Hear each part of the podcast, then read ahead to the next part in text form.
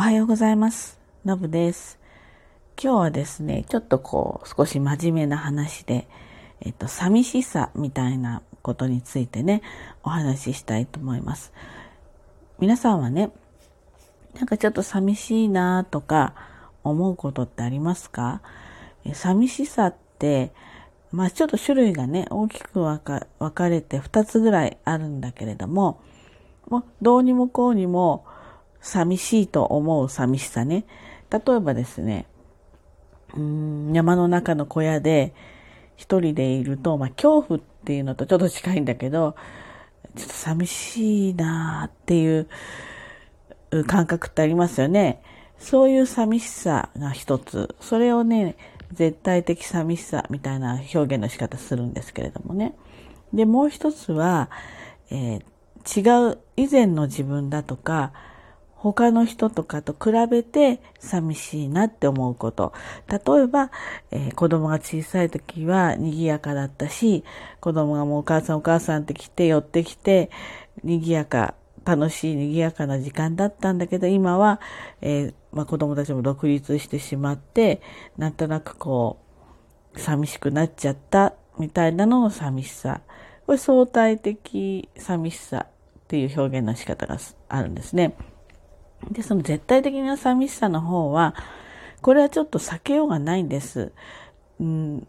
なんていうんですかね、状況の問題だったりするので、えこれはですね、まあ、その一時をやり過ごすということしかないんですね。で、えーだけどこれはあくまでも一時の話なので、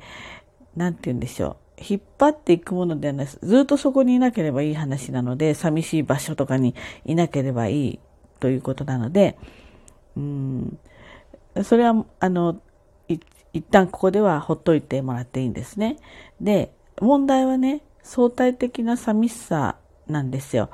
えさっきはその親子関係のことで寂しいなと感じるとかの話しましたけど、例えば、お仕事してる頃は、まあ、寂しさとか感じる暇もないですよね。いっぱい会社でワイワイガヤガヤやっ、それは疲れた一人でほっとするみたいな時代があって、でも例えばリタイアして、そういった時間もない、人からこう当てにされることもないとか信頼されることもないみたいなね、うん、孤立感っていうんですかね。まあ怒られるのはあまり気持ちいいことじゃないけれども、でもそういうことも一切ないと孤立感があって、前のその時代のことを知っているから、やっぱり寂しいなって思うんだと思うんですよ。あとは、例えば自分が非常に長生きしてしまって、お友達とかがもうみんな亡くなってしまって、同世代のね、仲良かった人がもうみんないないと。そういう時も、ね、あの、若い頃、みんなが元気だった頃は、まあ遊びに行ったり、旅行行ったり、おしゃべりしたり、カフェ行ったりみたいな感じでね、楽しい時間を過ごしてたのに、今はそういう相手がいないっていう、そういうこともありますよね。なので、まあ、その相対的な寂しさは、まあ、いろいろなわけなんですよ。で、これをね、どうしていくのかっていう問題だと思うんですね。で、やっぱりですね、あの、実感が、こう、ガランとできてしまう。あの、人によってね、一人でこう、過ごすことを寂しいと思わない人もいるし、一人で何かポツンといるのが寂しいと思うかもしれないので、非常にそこには個人差があるんだけれども、その一人でいても寂しくない人っていうのは、うん、やっぱりこれもいくつか理由があって、そんなにその賑やかな時代がなかった人、昔から割と、なんて言うんでしょうね。人の中でワイワイ生きてきてるわけじゃないっていう人は、まあ比べるものがないので、おそらくすごく賑やかな中で暮らしてきた人よりは寂しさは少ないのかもしれないんですよね。あとは一人でいてもやれることがあるっていう人。こういう人はポツンと一人でいたとしてもあまり寂しくないと思うんです。でね、あの、その、なんていうんですか、その、もともと一人で生きてきた人というか、うん、割と孤独な中で生きてきた人の話は置いといて、その、一人でいても意外と楽しい人っていうのはその自分の時間を過ごすためのいろんな趣味を持ってるってことなんだろうなと思うんですね。例えば読書だったり、うん今だったらゲームだったり、それから SNS だったり、うんあとこう趣味何かこう手芸とかやれ何とかね。そういうのを持ってる人は、こう、自分のその時間すらも、フリーな時間がとても貴重なもので、えー、そこに楽しみを、こう、持てるわけですよね。なんですけど、そういったことがあまりない人は、うん、なかなかやることがないと、今度寂しくなってくるわけですよ。で、じゃあどうしたらいいのかっていうことなんだけど、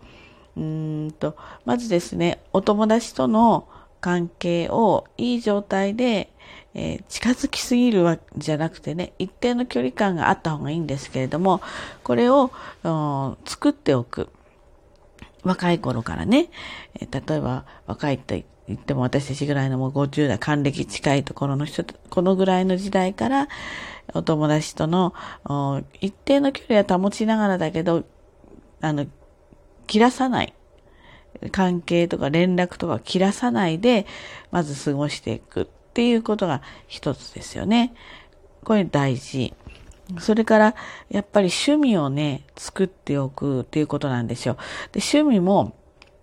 まあ、どんなものでも好きなものだったらいいと思うんだけれども、これは前もお話ししたんだけれども、動と性の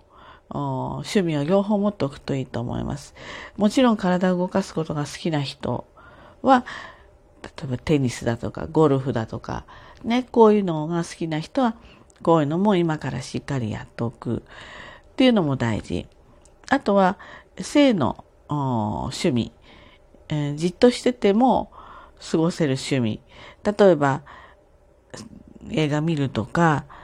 映画が好きに、好きだったら映画たくさんこう見るとか、本読むとか、漫画でもいいと思うんですよ。漫画だとか、それから、うんさっき言った手芸だとか、なんでしょう、こう。あと、やっぱりゲームはね、いいですよ、年取ってからのゲームは。こう、動体視力も養われるし、こう、反射神経も養われるし、なかなかこれはね、あの、ゲームなんてと思うかもしれないんだけど、ゲーム楽しくやってるとあっという間に時間過ぎますから。もう私なんか麻雀ゲームすごい好きなんだけど、もう今本当にやらないようにしてるんですよ。もう3時間、5時間ってあっという間に過ぎてしまうんですよね。なので今やることがいっぱいあるので、これはちょっと年取った時の趣味のために残してはあるんだけれどもね、ゲームも決して悪くないんですね。で、こういったなんか自分の好きそうなものを見つけて今からやっておくってことがすごい大事なんですね。で、なんで動と性が必要かっていうと、動の方、運動、ね、動く方、これはですね、できなくなる可能性がある時があるんですよ。怪我してしまったりとかね。そうすると、しばらくできないどこかを痛めてしまったとか、例えば腕を骨折したりしたらテニスとかゴルフもできないじゃないですか。なので、あの自分がその体がそのどこかが、え、スポーツできなくなってしまっても、こっちがあるよっていうのを両方残しておくっていうのが大事なんですよね。そうすると、何ですか、あの、テニスとかゴルフばっかりや、それが趣味ですごいやっていたのに、突然やれなくなると、こう、虚しくなったり、寂しくなったりしますよね。だからそっちがダメになる可能性が年取っていくとあるので、えー、両方の趣味を今からちゃんと作っておくっていうのがとっても大事なんじゃないかなって思います。でね、前もお話ししたんだけどね、ツイッターにね、89歳になった、この,、ま、この間までは88歳なんで、えー、お誕生日来て89歳になったんですよね。このおばあちゃんがですね、すごいフォロワー多いんですよ。で、えー、っと、特別なこと書いてるわけじゃないんですよね。なんですけど、ちょっと昨日聞いたっていうか、説教じみて全然いないんだけど、ちょっと楽しかったこととか書いてるんですね。で、時々、もう友達は誰もいませんって。もうみんな亡くなって、誰も一緒に遊ぶ友達がいないので、えっ、ー、と、太極拳と、それからどこかの場所に行って麻雀をしてるんですよ。この二つがこの方の趣味で、で、SNS ですごくフォロワーが多いので、やっぱりそれはすごく生きがいだって、私一日すごいたくさんあげてます。投稿しててね。で、それに書き込んでる人もいっぱいいるし、いいねを押す人もいっぱいいるし、すごくフォローしてる人が多いですよね。なんでやっぱり楽しいんだと思うんです。で、文章を書いたりするでしょ？で、読んだりもするでしょ？だからやっぱり、なんかたまにお写真出てくるけど、若々しいですよね。で、1日何万歩だったかな ?1 万歩とかは歩くようにしてるみたいなんですよ。太極拳行って、行き帰りも全部徒歩で行って、っていうような、だから足腰しっかりしてて、で、時々海外にいるお嬢さんとテレビ電話したりしてるっていう、そんな感じなんですよね。だそうなると、あの、状況は本当は寂しいはずなのに、寂しさを感じないみたいなんですよ。だからやっぱりそういった趣味を持つとか、そういった部分が大事で、それは、あの、やっぱ今から、60歳からやっておくってことがすごい大事なんだろうなっていうふうに思います。あの仕事ね、できる人はもうできるだけ長く続けるべきだと、老害と言われても続けるべきだと私は思ってるので、仕事はあまりやめない方がいいんじゃないかな、なんて思います。はい。ということで今日は寂しさについてお話ししました。ということでね、今日も一日頑張って参りましょう。じゃあね、バイバイ。